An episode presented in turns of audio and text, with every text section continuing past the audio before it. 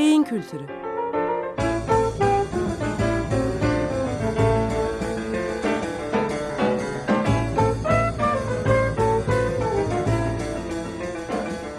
Tarihten, sanattan ve edebiyattan örneklerle beyin.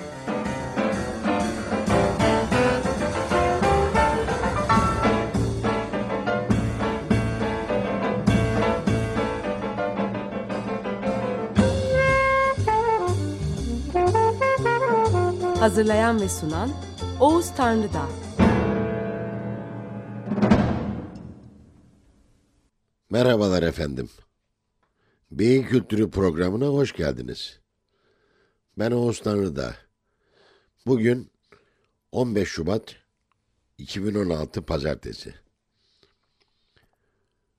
Son haftalar boyunca edebiyatla bir zamanlar çok alakasız görülen, ayrı dünyaların işi olarak kabul edilen, şu anda da formel dünya içinde ve geleneksel algılar içinde öyle olmayı da sürdüren, iş bölümleri içinde öyle olmayı sürdüren nörobilim arasındaki bağlantıları güçlendirmeye çalışmıştım ve o bağlantılar konusunda eee, Amerikan romanından Prost'tan eee, örnekler vererek aynı zamanda son yıllarda yapılan beyin araştırmaları sonucuyla o romancıların neredeyse 100 yıl önceden sezdikleri, tahmin ettikleri eee, sonuçları karşılaştırmıştım.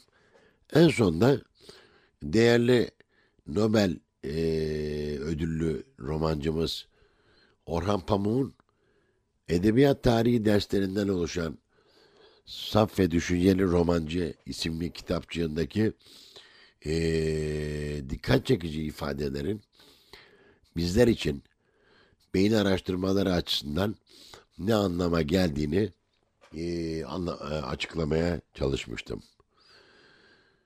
Bu programda yine zamanında eee, alışılmış olmanın ötesinde eee, işler yapmış ve belirginlikler taşımış ve kendi zamanında önemli ölçüde tepki toplamış bir sanatçıdan, bir ressamdan, Sezan'dan ve Sezan vasıtasıyla görmenin mekanizmalarından bahsetmeye çalışacağım. Hatırladığınız gibi Prost vasıtasıyla bellek mekanizmalarına girmiştik. E, Henry Melville ve Moby Dick yoluyla daha çok beyindeki vücut şeması ve e, kaybolan bir şeyi hala varsa, varsayan bir beynin mekanizmalarına girmiştik.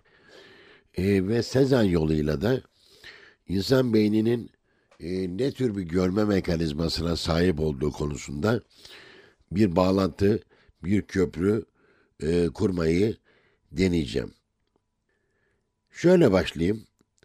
E, bu konuyu anlatırken ve tartışırken e, yine kaynağım Boğaziçi Üniversitesi yayınları arasında çıkan Prost bir sinir bilimciydi isimli kitap. Ve o kitabın 5. bölümü Paul Cézanne ve görme olayı başlığı taşıyor. Ve şöyle başlıyor. Virginia Woolf kurmaca eserlerde karakter adlı denemesinde iddialı bir beyanda bulunmuştu. Aralık 1910'da ya da civarında insan doğası değişmiştir. Bu söylediklerinde birazcık ironi vardı. Görünüşte rastgele seçilmiş olan bu tarihle aslında ilk postmodern resim sergisine gönderme yapıyordu. Etkinliğin yıldızı Paul Cézanne'dı. Cézanne'ın devrimci tabloları çoğunlukla gösterişsiz şeyleri konu alıyordu. Meyve, kafa tasları, sıcaktan kavrulan Provence manzarası.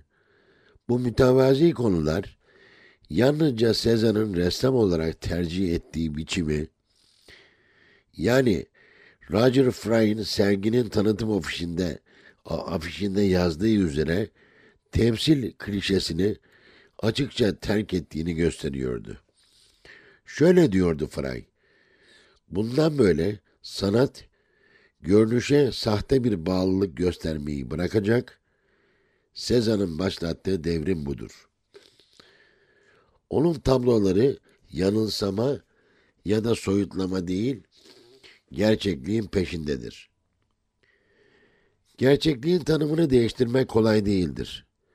1910 yılındaki sergide Sezar'ın tabloları basında patoloji öğrencileri ve anomali uzmanları hariç kimse için ilgi çekici olmadığı yönünde ağır eleştirilere maruz kalmıştı. Eleştirmenlere göre Sezan gerçek anlamıyla deliydi. Sezan'ın sanatı çirkin bir yalandan, doğanın kasıtlı bir şekilde çarpıtılmasından başka bir şey değildi. Eksiksiz ayrıntılar ve inceden inceye gerçeğe benzerlik üzerinde duran akademik resim üslubu direnmeye kararlıydı. Bu muhafazakar estetiğin bilimsel kökleri de vardı. O dönemin psikolojisi duyularımızı dış dünyanın kusursuz yansımaları olarak görmeye devam ediyordu. Göz tıpkı fotoğraf makinesi gibiydi. Işık piksellerini toplayıp pasif bir şekilde beyne gönderiyordu. Bu psikolojinin kurucusu her duyumun daha basit duyu verilerine ayırdı, ayrılabileceğinde ısrar eden ünlü deneyci Wundt'tu. Wundt'a göre bilim, bilinç katmanlarını birer birer kaldırabilir ve altındaki güven, güvenilir uyarıcıları açığa çıkartabilirdi. Sezan, görme konusundaki bu anlayışı tersine çevirmişti. Onun tabloları görmenin öznelliğini, yüzeylerin yanılsamalı niteliğini konu alıyordu. Sezan, post izlenimciliği icat etmişti. Çünkü izlenimciler yeteri kadar tuhaf değillerdi. Şöyle diyordu, benim tercüme etmeye çalıştığım şey daha gizemlidir. Varlığın köklerine dolanmıştır. Gerek Monet, gerek Renoir, gerek de Degas görmenin basitçe gözün aldığı ışıktan oluştuğuna inanıyordu. Bu sanatçılar çizdikleri güzel tablolarda gözün yakaladığı geçici fotonları tasvir etmeye, doğayı bütünüyle onun aydınlattığı şekilde resmetmeye çalışıyorlardı.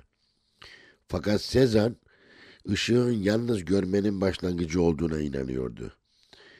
Tek başına göz yeterli değildir. Aynı zamanda düşünmek de gerekir diyordu. Sezan'ın bu düşüncesi izlenimlerimizin yorum getirdiği yönündeydi. Bakmak, gördüklerimizi yaratmaktır. Fark ettiğiniz üzere son birkaç haftada e, bahsettiğim konuyla paralellikler ortaya çıkmaya başlıyor. Prost'un bellekle ilgili söylediği ve bellek e, zihin belleği inşa ederken, anıları oluştururken pasif bir şekilde onları depolamaz, onlara kesinlikle iş yorumu katar ve dolayısıyla bir zihin mühendisliği çabası olarak anıları yeniden şekillendirir ve şekillenen anılara biz olduğu gibiymiş gibi inanırız. Yani kendi zihnimizin şekillendirdiği anılara biz gerçekte oldukları olmuş gibi inanırız. Dolayısıyla Freud'un da zamanında dikkati, dikkatini çektiği gibi insanlar bulundukları ortama göre, gördükleri şeye göre, okudukları şeye göre, hangi motivasyonda ve hangi e, zihin durumunda bunları yapıyorlarsa mutlaka bilerek veya bilmeyerek bu izlenimlere bir şeyler katmaktadırlar. Yani zihin pasif bir toplayıcı değil, aktif ve iki yanlı rol oynayan bir gerçekliktir. Bugün için zihin lafı etmekle e, kalmıyoruz. Aynı zamanda beyni ekliyoruz buna. Çünkü zihni bu, bu şekilde iki yanlı hareket eden ve anıları şekillendiren bir e, olgu olarak da yönlendiren beynin kendisidir. Çünkü geçen hafta da söylediğimiz gibi öğrenme ve yani yeni an, anı oluşturma beyinde protein sentezine yol açar. Beyinde maddi bir değişikliğe yol açar. Ancak bu maddi değişiklikte bizi değiştirir. Dolayısıyla iki yönlü bir değişimin sürecidir. Öğrenme ve anı oluşturma. Dolayısıyla insan beynine genel olarak baktığımızda insan beyninin sürekli bilsin bilmesin, farkında olsun olmasın değişim içinde olduğunu görürüz. Ve insan beyninin ee, yaşadığı olgulara, olaylara, duyu kanallarından gelen izlenimlere sürekli anlamda yorumlar katarak farklı yorumlama yeteneği ancak ve ancak işte çocuklarla erişkinlerin, e, erişkinlerle yaşlıların karşılaştırması içinde herkes tarafından kabul edilebilir. Ama e, gerçek olan her anımızda, her yeni öğrendiğimizde, her anı oluşturduğumuzda bizi aslında değiştiren ve bizim onu değiştirdiğimiz çabalar söz konusudur. Sezar'ın görmeyle ilgili iddiası da şuydu. Yani görmek sadece ışığı yakalamak değildir. Görme, gördüğümüz üzerine düşünmektir.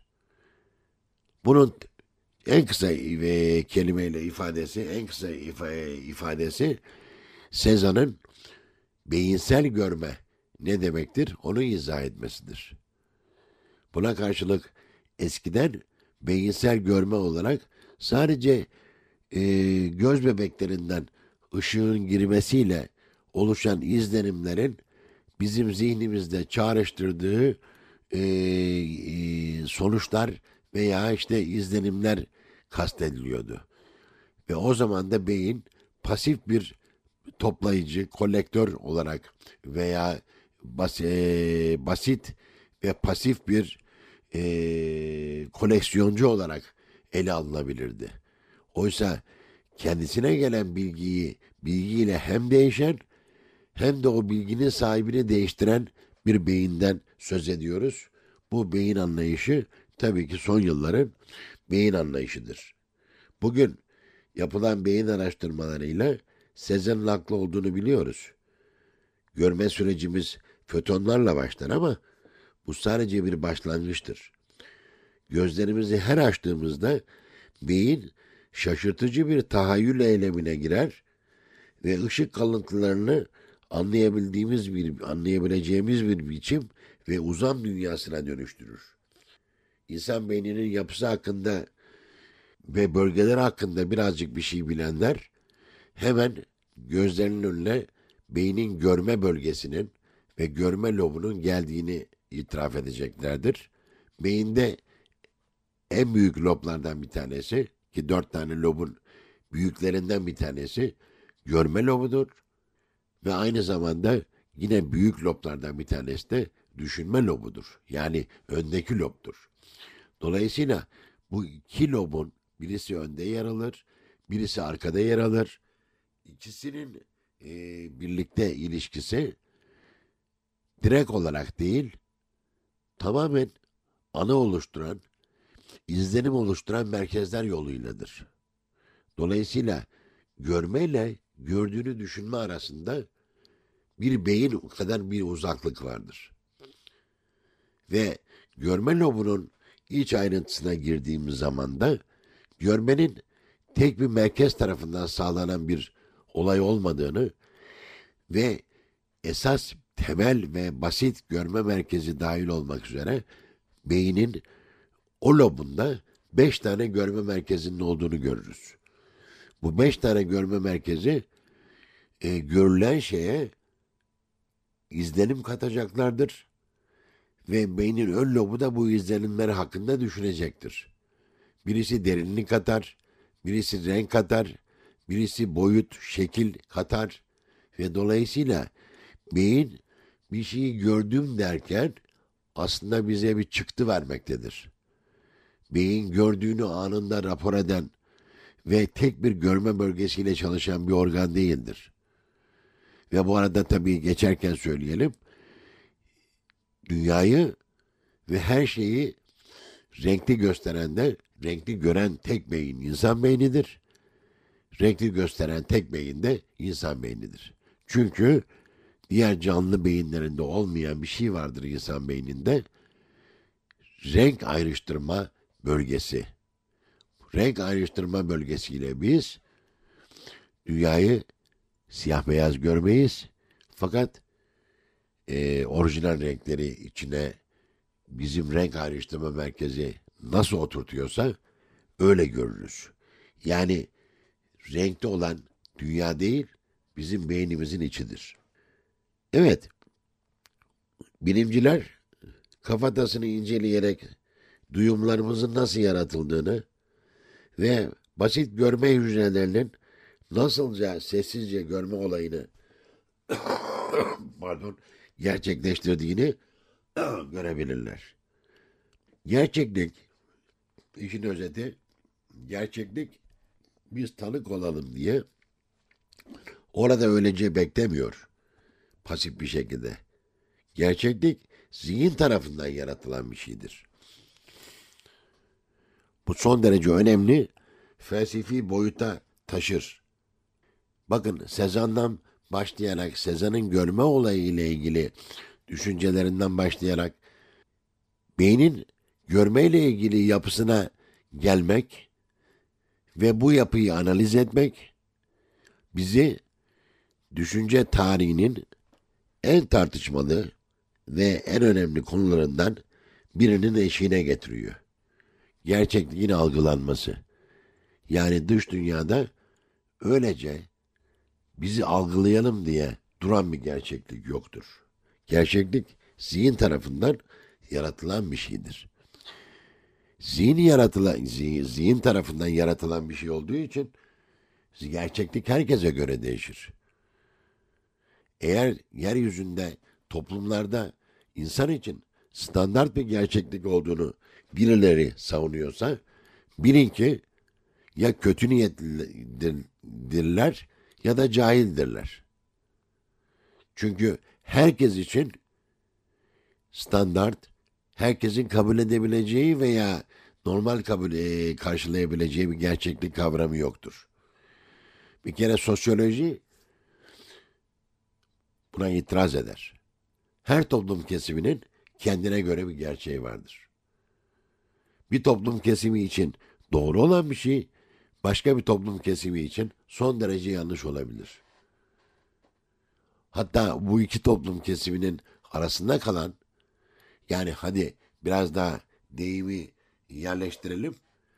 Diyelim ki kapitalist sınıf için, burjuva sınıfı için doğru olanın işçi sınıfı için her zaman ve çoğu zaman doğru olmadığını zaten ee, çoktan beri biliyoruz. Aynı şekilde işçi sınıfı için doğru olanın burjuva sınıfı için doğruyu te- temsil etmediğini yine aynı nedenlerden dolayı biliyoruz. Çünkü yaşanan maddi şartlar, içinde bulunan koşullar gerçeklik denen algıyı değiştirmektedir. İnsanlar da bu şekilde algılamaktadır. Bu şu demek değildir. Burjuva sınıfı için doğru olan e, hiçbir şey işçi sınıfı için doğru değildir. Veya tersi. Bu yanlış bir şeydir. Katı bir anlayıştır. Ancak bunun boyutlarına baktığımızda bu iki uçtaki maddi yaşam farklılıklarının oluşturduğu zihin ve gerçeklik algılarının ne kadar aslında karmaşık olduğunu, ne kadar e, karışık olduğunu biz küçük burjuva denen toplum sınıfında zaten görürüz. Küçük burjuvazi de e, hiçbir zaman ve hiçbir şey tarafından, toplumsal güç tarafından ciddiye alınmış ve güvenilmiş bir güç olmamıştır. Bu nedenle olmamıştır. Çünkü özünde burjuvadır ama küçüktür.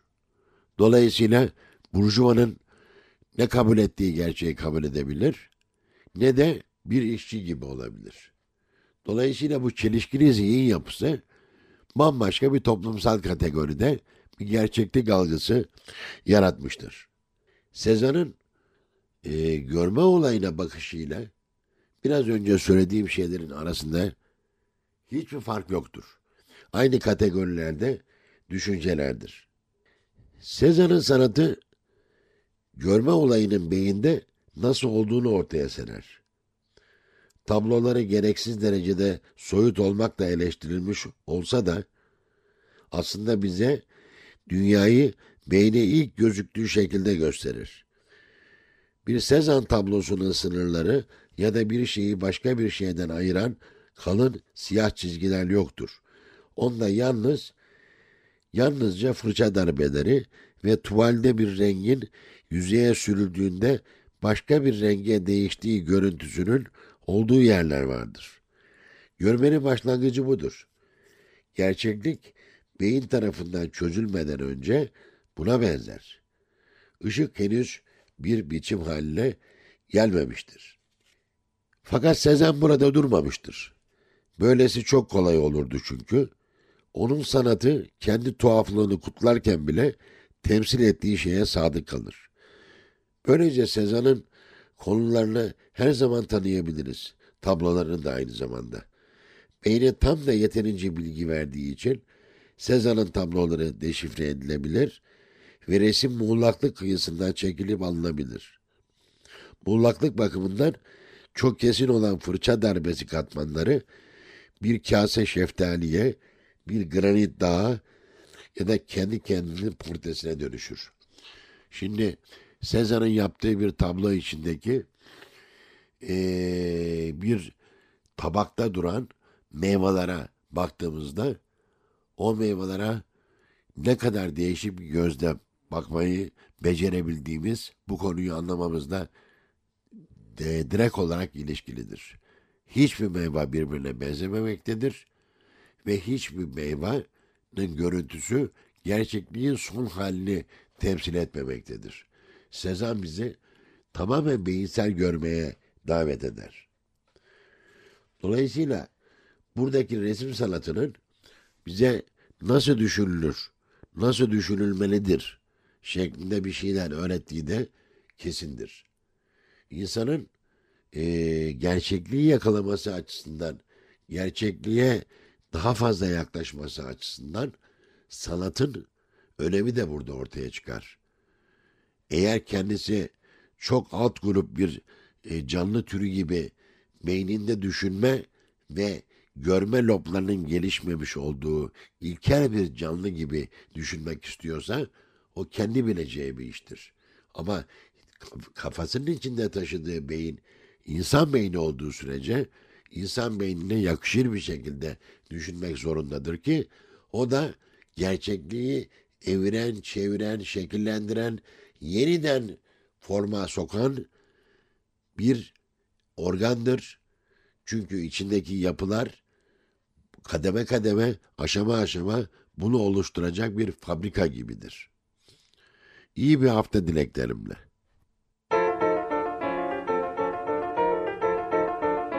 Kültürü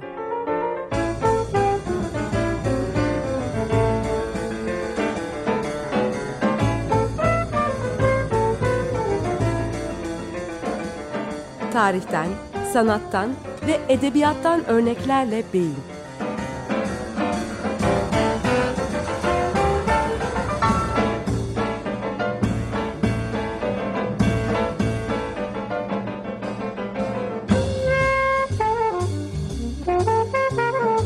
Hazırlayan ve sunan Oğuz Tanrıdağ. Açık Radyo program destekçisi olun bir veya daha fazla programa destek olmak için 212 alan koduyla 343 41 41